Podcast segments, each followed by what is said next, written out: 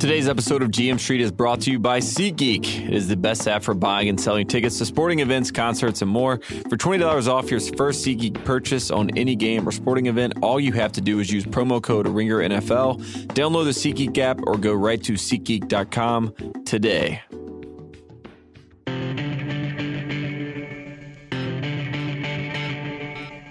GM Street, part of the Ringer Podcast Network. I am Tate Frazier. It is Wednesday afternoon, and on the line, it is Mr. Mike Lombardi. Lombardi, how you doing? I'm good, Tate Frazier. How you feeling? You good? I'm doing all right. I, uh, I'm bouncing back. Got a little bit of a sickness. Uh, so Coach K had a virus this past Saturday. I don't know if you saw that, and uh, I think I caught the same thing. So for the first did time, he, I was on the same the game? page. Did Coach K miss the game? He missed a is he game. okay? He missed a game. I missed a podcast recording. You know, it's it's about even as far as the importance on the world. Um, but uh, yeah, I'm back. I'm happy to be on the on the line with you, and I'm I'm happy to get back to podcasting because the people want to know what's going on in the world of the NFL. Mike Lombardi. There's no doubt. And there's a lot going on behind the scenes. There's a lot going on, eh, you know, in front of the camera. I mean, we got a lot of stuff happening. So well, let's dig right into it. Let's jump into it. Uh, first up, let's talk about Steelerland uh, up in Pittsburgh. A lot of drama going on. Obviously, they take the loss 45 42 to the Jaguars. They are no longer in the playoffs. And with that comes changes. And uh, Todd Haley was at the end of his contract as the offensive coordinator for the Steelers. There was obviously a rift and some friction between Haley and Roethlisberger. We remember uh, when Bruce Arians got forced out and they brought in Todd Haley. Big Ben was not the happiest uh, customer when that happened. And now we're at the end of the road. And uh, it looks like quarterbacks coach Randy Fichtner will get uh, promoted to the offensive coordinator. Ben Roethlisberger said continuity is what he wanted, and uh, it looks like they're going to keep him there. What what do you think about this move for the Steelers? Well, I, I think the best news for the Steelers today was that Mike Munchak, the offensive line coach, who had an opportunity to interview for the second chance at the Arizona Cardinals job, turned it down to stay. And I think this is the key for Pittsburgh's offense. I mean, what he's been able to do with that offensive line, you know, Gilbert was hurt most of the season, suspended, then injured. You know, he put Chris Hubbard in at right tackle, played well. That, that line really has done a great job, and keeping Munchak in place is going to help everything else out. And I think what the Steelers really need to do is uh, they need to break down where they are offensively, understand what their true strengths are, and not get caught up in an ABA game. I mean, that's really what they're trying to do, Tate Frazier. They're trying to be the Golden State Warriors, and they need to be able to control the pace of the game and they need to be able to get the ball to their best players. I mean, this is a team in the National Football League that's the worst play action team in the league. How could this possibly be? They got one of the best running backs in the league. If they fake it to them, everybody jumps up into the line. And yet they're one of the worst play action teams. So I think Haley, who was at the end of his line, you know, it was time for him to move on, and I think it was really time for the Steelers to move on. And you brought this up to me as we were watching the Steelers game, and uh, you know, Le'Veon Bell was credited for this this running style where he patiently sits back and then he sort of you know waits for his offensive lineman to figure out you know where, where they're going to pick up guys, and then he sort of picks the hole with what they determine. It's almost like he has an option every single time in these run plays. And you talked about Munchak as a guy that teaches this for for the lineman. He's a really good offensive line coach, and the importance of having a guy like Le'Veon. So, do you think that helps in negotiations? With Le'Veon to bring him back to Pittsburgh, knowing he's going to have Munchak to manage that line? Yeah, and I mean, look, they're going to franchise him, and and Munchak's run game is really good. And what I was trying to say when we were watching the game is they go foot to foot. They they actually put the hip of the guard and the hip of the tackle come together. So when Le'Veon steps up into the hole and he does that direct stop, there's no penetration. There's nobody in the backfield mm-hmm. because they're foot to foot and they're pushing the line, and then he can read the linebacker's flow and he can then break on that. And it's well orchestrated, it's well coached, and fundamentally, it's well executed. So this allows them to, even when there's not a play that looks like there's going to be yardage, that they can still gain yards. So it's just not happenstance. Oh, Le'Veon just stops what he's doing. You know, we should teach that if we're at the Eagles or if we're at the at the 49ers. Let's teach this. No, no, no. This is kind of orchestrated by what they do and how they do it. And and I think that Munchak deserves a ton of credit. For me, Haley I think he took a risk here. He took a risk in the sense where people don't understand is NFL coaches, there's no distinction, Tate Frazier. So you're either a head coach or you're assistant. It doesn't matter what your title is. So when you sign a contract, if you decide to not have an extra year, you become a free agent like a player. The club has a week after your season if you're in the playoffs. They have two weeks after your season if you're not in the playoffs to renew your contract, like what happened with Vic Fangio. And you can test the market and you can get a new contract. I think what happened here with Todd Haley is he felt like he would be in demand, and perhaps he will be. But he let that contract go, and maybe he's tired of being in Pittsburgh, and now he's got to try to find a job at some place, whether it's going to be Philadelphia, I mean, whether it's going to be Pitts, uh, New, New York Giants, Arizona, somewhere. He's got to try to fit his scheme in. And we uh, you know, it wasn't just Haley, a guy that was mentioned for, you know, being in the doghouse and possibly, you know, being let go by the Steelers. I mean, Mike Tomlin was a name that we saw come up, and a lot of people questioned some of his decisions as far as, you know, we even talked about some of his clock management, some of his decisions, maybe the onside kick in the Jaguars game, just just some uh, some questions basically to see, you know, who he is as a head coach and, you know, was he the fundamentally sound guy that a lot of people pegged him to be at one point. Um, when you look at Tomlin and you hear these rumblings and rumors about him possibly being out, I mean, is that nonsense, or is there some actual uh, sub- substantive no, stuff? To no, that? No, I mean, look. First of all, you know the nonsense about minority partners are upset with them. I mean, look, the minority partners are no different than you and I. They just get better Super Bowl tickets and they get a, and they get a better seats at the game. I mean, they have no say whatsoever in what the Rooney family does. And understand that the Rooney family are only going to do what benefits them. I mean, they don't make decisions by the spur of their pants. They don't they don't react to a bad season. And they understand that Mike can do things really well. But I think the concern if you're the Steelers is the concern Mike is a defensive expert. Okay, and Mike's ability to really improve this defense from a schematic standpoint and from a you know, a, a, a talent standpoint has to worry you. And I think that that's really where you have to wonder what's going on. I mean, the Steelers, you know, when they when they had an opportunity to really get control of the game, they never could against Jacksonville. Is mm-hmm. it the mm-hmm. fault of their players? Again, we'll go back to that whole thing, Tate Frazier. Players, coaches, scheme. And for me, I think sometimes the Steelers scheme needs to have a little bit more diversity, needs to do a little bit more. I mean, their red zone scoring efficiency is bad. I mean, they're before the playoff game, they were they were 28th in the National Football League in allowing scoring points down there. So to me, that's where they have to improve. And if Mike's the head coach, that should be the area they should be really good in. And uh, we'll see what happens in, in Pittsburgh. We obviously, you know, it sounds like Ben Roethlisberger has decided to come back. There were a lot of people that thought that this could be his final season. So far, so good. Uh, if you've heard him on the radio up in Pittsburgh, it sounds like he's bought in for next year. Uh, let's talk about another franchise that you know took an exit early in the playoffs uh, this weekend with the divisional round. That's the New Orleans Saints. They take the heartbreaking loss to the Minnesota Vikings, and now that you know we're on the other side of that, they're trying to figure out what the future looks like for them. Uh, the first big ticket to figure out, obviously, is Drew Brees, a free agent. He just turned 39 on January 15th. He will be a free agent now. Uh, there's a lot of talks that he was, he will, and you know plans to come back to New Orleans. Sean Payton's another guy. Not quite sure what his future looks like, but in all the in all the you know post loss uh, interviews and everything that happened with the Saints, it all seems like they're all aligned to come back and try to make another run at this thing. And when you look at the Saints, uh, what's the first big question you have to answer there? Well, I, I think obviously, you know, they're a really good team if, if Payton's the coach. And, you know, there's always mm-hmm. been conversations every offseason about Sean Payton being unhappy. And I think a lot of it stems from the fact that, you know, Randy, uh, when Mickey Loomis, the general manager of the team, and Sean Payton, how well do they actually get along, and can they coexist? I think there lies some concern if you're a Saints fan. Can they coexist? And they had a great draft last year. Will they make Jeff Ireland the general manager? Will they move Mickey Loomis into just a president's role? And will that make Sean Payton more comfortable? Because I think we're getting to the point where I think both guys have been together so long, perhaps they're not working as harmoniously as they need to. Now, we know Sean's upset with his special teams. He brought Mike Westhoff in to help. I think they have like three special teams coaches before they brought Westhoff in, so you know they're going to clean that area of their team up. Mm-hmm. But I think what they really need to do is clean up where they're going in a direction. You know, Sean sees the team with Ireland as the personnel director and Loomis. I think that triumphant is going to have a lot of conversations moving forward and how it all plays out. Do I think Sean Payton will coach a team next year? Yeah, I definitely do. Do I think it's possible there could be a blow up a week from now? Yeah, I definitely do because I think ultimately you have to have those defined roles, and Tom Benson, the owner, has to make sure everybody's clearly on those. It's a little bit like the Rick Smith situation in Houston with Billy O'Brien. Did I anticipate Rick Smith being gone? Never would I have thought that. However, that being said, I never thought his wife was going to get sick, unfortunately for her, and they had to make some changes. So I think there's still some intrigue going on in New Orleans. And once they can get through that, and they get Brees signed to an extension, they have a very good young, talented team. And I saw uh, Brees in his in his post presser uh, after all the stuff happened against the Vikings. You know, they were they were asking him about the season and you know the strides that they made, and you know they're probably going to be a, a, team that a lot of people like next year going into the season to make a Super Bowl run.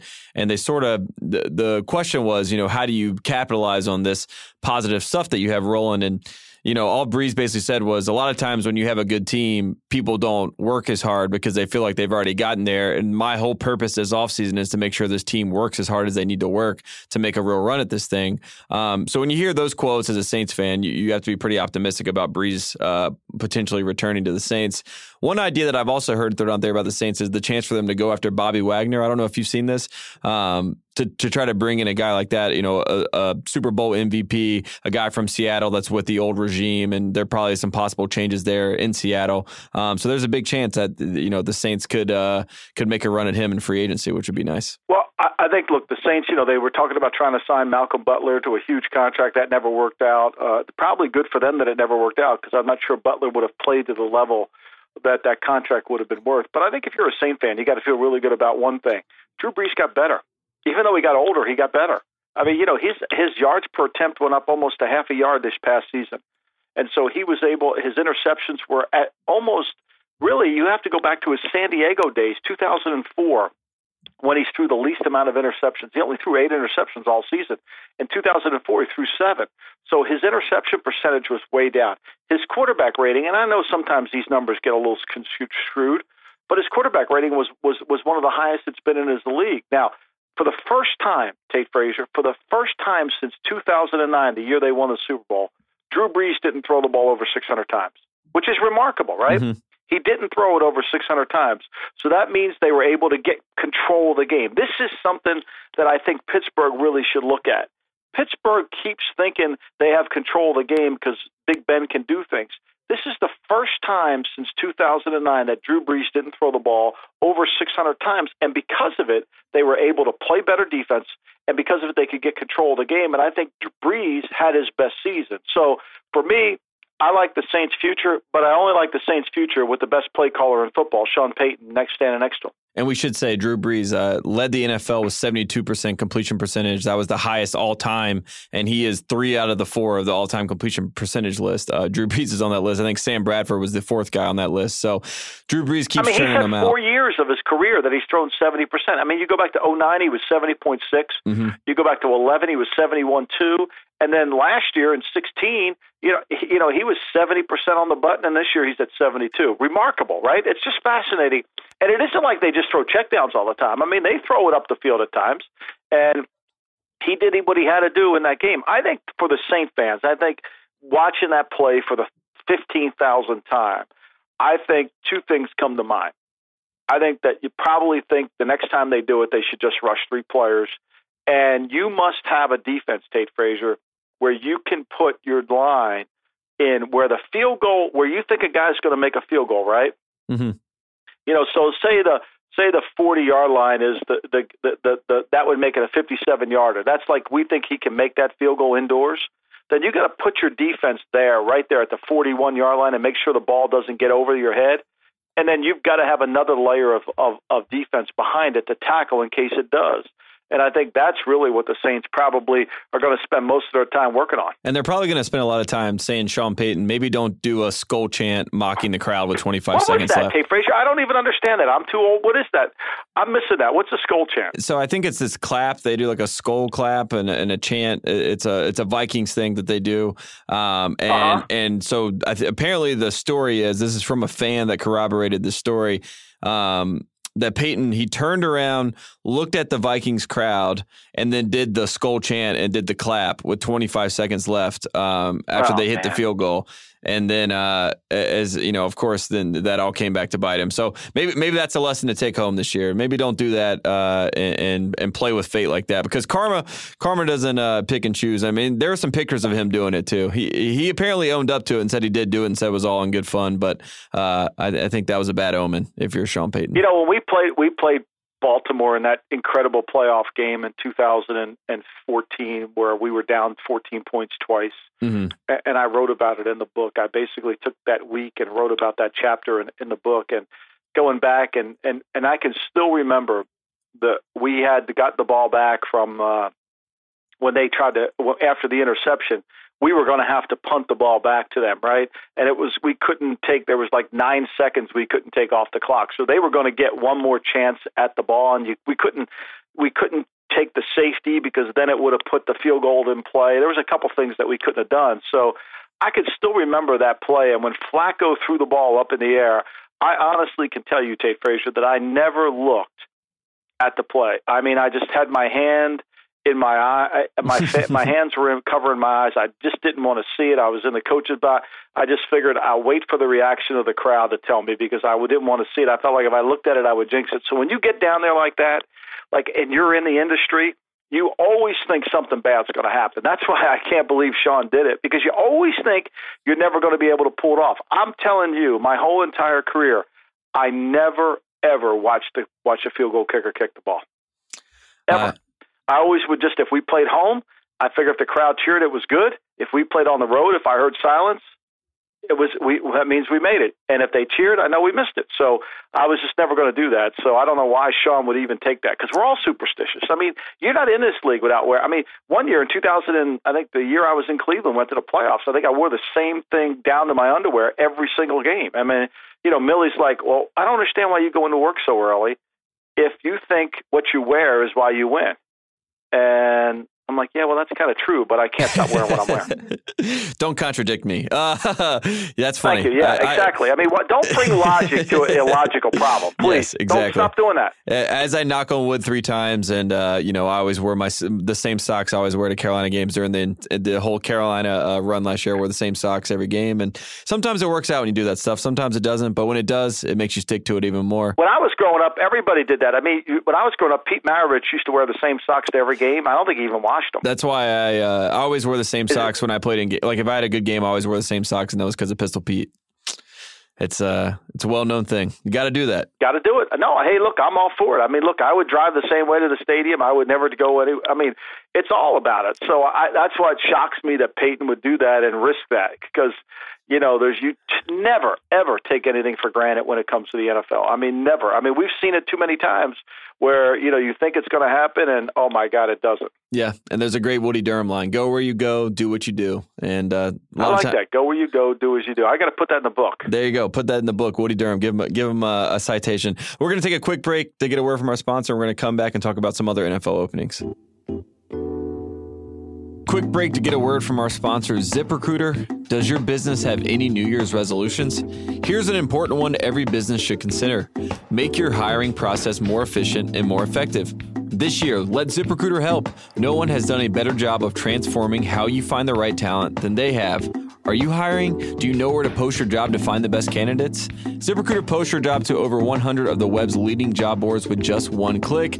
Then ZipRecruiter actively looks for the most qualified candidates and invites them to apply. They even review every application to identify the top candidates so you never miss a great match. That's why ZipRecruiter is different. Unlike other hiring sites, ZipRecruiter doesn't depend on the right candidates finding you, it finds them. No wonder 80% of employers who post on ZipRecruiter get a quality quality candidate through the site in just one day.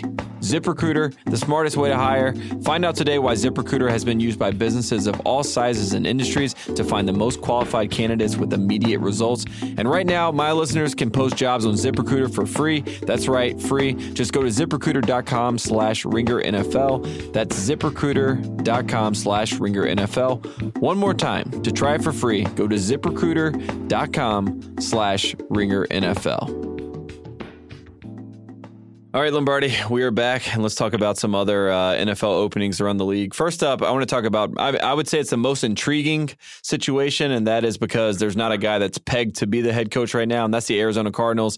Bruce Arians retires uh, and leaves there, and, and a lot of people thought that Mike Munchak would be the name that would get pulled over, but Munchak took his name out of consideration. Uh, is going to stay with the Steelers, as we mentioned earlier. And now when you look at that Cardinals job, I mean, is there a name that jumps out to you or someone they plan to target? I've heard Brian Flores as, as a name name that may pop up? Uh, a guy, the Patriots linebackers coach. That, that's probably the only one I've heard, really.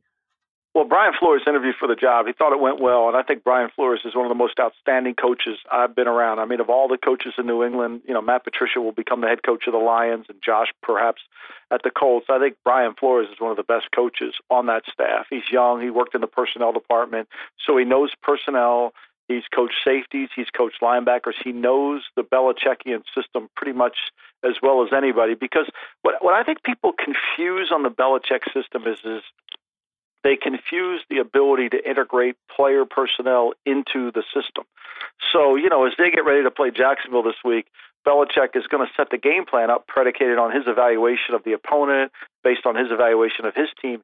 And with that, and when you don't have that, it doesn't quite work as well. So, but Flores is really good in that area. So, I mean, I would hope he'd have a chance. The Cardinal job for me is interesting because I thought Shurmur would be their guy. Mm-hmm. And the reason I thought Shurmur might be their guy is because maybe he could take Case Keenum with them, maybe he could take Sam Bradford with them. They need a quarterback, right? So I thought perhaps, you know, that would lead him to be the guy, but I don't really have an instinct on what's going on in Arizona. I do know this from experience. If Munchak took his name out of it when he was asked for a second interview, he doesn't think he thinks they have their guy and that's why he took his name out. Because Munchak deserves to be another head coach, whether he could be a successful one or not. He's a great line coach, but when he took his name out, that was surprising. Yeah, um, uh, just looking at the Cardinals' situation, obviously you you're, you do not have a quarterback. Um, you got to figure out the Larry Fitzgerald situation. He's a guy that's sort of aging out, but he is also an ageless wonder at the same time. Um, I mean, is there any name? I mean, uh, most people expect him to go from an, ex, an experienced head coach. That's why Munchak was the top name that came up. I mean, is there is there a chance they go young with like a Mike Vrabel type, or uh, is there anyone really that stands out? Uh, you know, because obviously Patricia McDaniels, some of these other names seem like they're all locked up uh, at different places. Right, and I mean, you know, the you know Tennessee's going to talk to Vrabel. They're going to talk to uh, Matt LaFleur. They're going. They seem like they want to go with a younger coach. Maybe they're going to talk to Brian Flores as well in Tennessee. Mm-hmm. They can't do it now because they're still in the playoffs. But to me, I thought they were headed down that experience lane. But they're talking about bringing John DeFilippo back for a second interview. Whether that happens or not, I don't know. But but they've done a really good job of keeping it secret on what they're trying to do and who they really like. There hasn't been a lot of leaking of that. They're not talking to people, and usually how things get out and how people find out what you're doing is is oftentimes clubs will call and ask for references about from players. You know, hey, you know, you coach this guy at that team. Tell me about your coach. And so once you make that phone call, whomever you called to get that information, he's then taking that information and leaking it to whomever he wants to tell it to, which you know clearly is his choice. So we're not hearing any of that. Like they're not doing any of that, which tells me they might have a secret candidate, which tells me could it be Flores? It wouldn't shock me. Yeah, and they uh, owner Michael Bidwill did say that uh, I think he even put it out there publicly that he's going to take his time with the searching, and uh, that the, there was no deadline in Arizona. So that's probably the most intriguing place to watch. Um, let's go to the New York Giants, which is probably the most primetime job available. There's been a lot of you know at one point I think you know people had pegged Matt Patricia as the guy in New York. No, people had pegged Bill Belichick coming back, and then it went to Nick Saban. I went to Nick Saban. Yeah, no one really knew what was going on up there. Everyone just liked the storylines. Obviously, Gettleman is is back. The Mara family is trying to figure this whole thing out. Steve Wilks was a name that was thrown out that uh, interviewed. Josh McDaniels was another guy uh, that was thrown out there, and now Pat Shurmur, right, is the one that everyone uh, yeah. seems to believe will be the head coach. Yeah, and I, and I think it's a little unfair that the, the, the, the Giants have gotten labeled that they didn't get the guy they wanted in Patricia. I'm, I don't. That's never what I heard you know, I think they really would have liked to have hired Josh McDaniels, but I don't think that their organizational structure was ideal for what Josh McDaniels wanted to do. And it's been reliably reported to me that the Giants knew that, you know, if they tried to, if they hired their general manager first, that it would probably preclude them from being able to hire a guy of McDaniel's caliber because he wants to go somewhere where he has a relationship with the general manager. So I think the Giants are taking a beating in terms of they're saying they got, you know, Patricia didn't want him. I think Patricia was always the first choice of the Lions from the beginning. I think from the time Bob Quinn left the Patriots till till now, I think he's always been the guy they've wanted to hire. I think that's been his job. I don't say that that the Giant job was his job. I think the Giant job was McDaniel's. If there would have been a different situation, I think that would have been ideal what they wanted. But look, the Giants hired Shurmur. They get somebody to come in and run their offense, and it tells me that perhaps they haven't given up on this Eli train yet. Perhaps they they think that Shurmur could come in and fix it and, and draft a guy and develop a young quarterback like he did when he was in St. Louis. I, I guess the question I have for Giant fans would be: Is Steve Spagnuolo coming back as your defense coordinator because Shurmur was his offensive coordinator when he was the head coach of the Rams? Mm-hmm. It'll be a nice little role and, reversal there. Yeah, well, I mean, and look, I mean, you know, they love Spagnuolo at the Giants. They get to keep the same system, even though they named him interim head coach, and you know they changed the offense. Now, look, the one thing about the Giants by hiring Shurmur, they really don't have. It's still the West Coast, West Coast terminology that'll be in place. I mean, that's what Macadon ran. Uh, and so, speaking of McAdoo, do you realize he interviewed for the Browns job? Would that yeah, be perfect? I was going to ask you, could you imagine Hue Jackson and Ben McAdoo on the sideline together? I don't think we could ask for more comedy than that next season. I think it would be. The question is, is what hairdo would McAdoo use for the Cleveland job? I, I we think, know he has we has hair in the first year in New York. Changed his hairstyle in, in the second year. Mm. Would he have a third hairstyle? I mean, I don't have I don't have enough hair to have three hairstyles. Do you think he has enough hair to do that? I think he goes buzz cut if he's in Cleveland. Why not? Could you imagine him? Wouldn't that be great? Wouldn't that be just unbelievable having him and Hue next to each other on the sideline? I, you know, I would feel for Browns fans. I would feel for Ben McAdoo because Hue is going to blame him for everything. Everything that goes wrong right. offensively is going to be his fault. So poor Ben McAdoo. Well, speaking of, yeah, I mean, I know, we, but look, I mean, Hue two a year ago he fired the defensive staff. This year he fired the whole offensive staff, and you know, fired the special teams coach. It's everybody's around him. You know, it's it's that old. You're too young to remember this. It was a great Twilight Zone episode where Peter Falk pretended he was, and this applies to the NFL often. Uh, Peter Falk pretended he was the, uh, it was like Castro. And so he took office. And as they were taking the exile uh, leader off, out, the exile leader says to the Peter uh, Falk character, he says, You see this mirror? This mirror is a magic mirror. If you look in this mirror, it'll tell you who your enemy is all the time. Okay? So naturally, Falk go, goes over and looks in the mirror almost every single day. As he sees a picture of a face, has that person killed. And before too long, you know, the mirror ends up showing that it's really him he should have killed. I think mm. Hue has that mirror somewhere there. I think he does. Uh, it actually makes a lot of sense. So uh, poor Hue. I, I, hope he figures it out. Maybe he'll get two wins next year. That's my hope. I can't. They can't do back to back 0 and 16. But if they bring in Ben McAdoo, uh, there's a real chance that could happen. Uh, let's go to Detroit. Um, a job that you know most people understand that Matt Stafford wants to keep the offensive staff in place, and that means keeping Jim Bob Cooter in place. So that means they're looking for a defensive guy. Um, and Matt Patricia seems to be the name, right? I think that's it. I think Patricia's got that job. Whether he, you know, I mean, I think it's his. It's his for the taking, and you know he'll go in there and keep Jim Bob Cooter. Going to have to find an offensive line. Going to have to put together a defensive staff. But I think Bob Quinn got the guy that he's most comfortable with, and he made everybody content. Now, whether it works or not, that's another story. But he's happy with his head coach, and his quarterback's happy with his offensive coordinator, and therefore everybody's happy. And one thing I know learned from Bill Walsh, he used to say this all the time: when everybody's happy, that means we're not winning. So we'll see if this works out.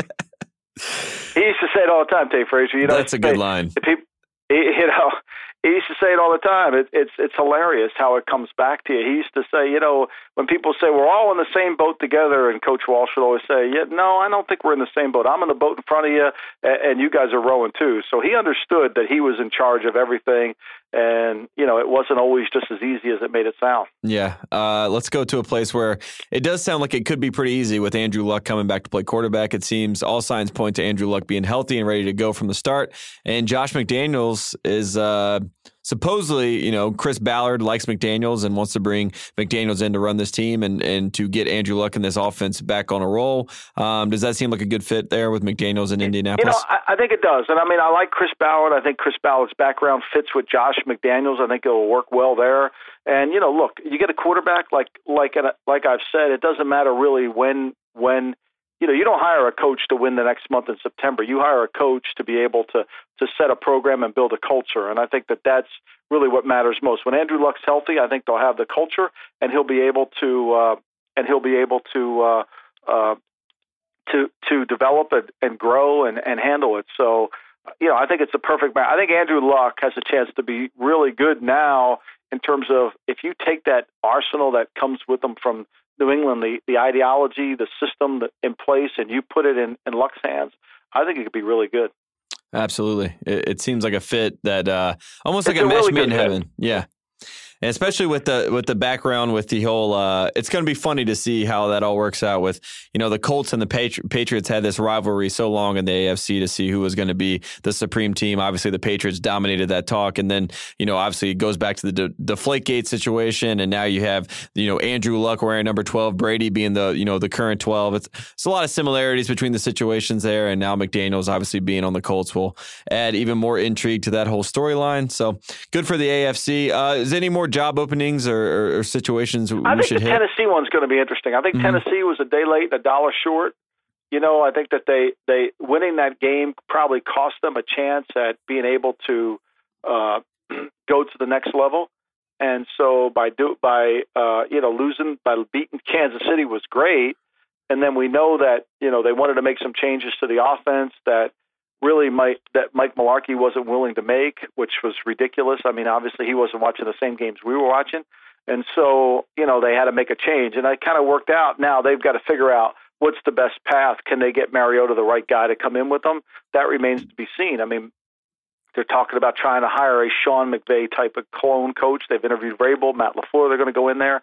I think this is going to be interesting to see based on the talent pool that's left what is available. They still have coaches that are going to pay for the staff. They're still paying Whisenhunt, and they're still going to pay Mularkey. So they got two coaching staffs that they're basically playing. And so the third coach that comes in, I would suspect, will be a younger coach with a little bit uh, on the job growth in terms of offensive football.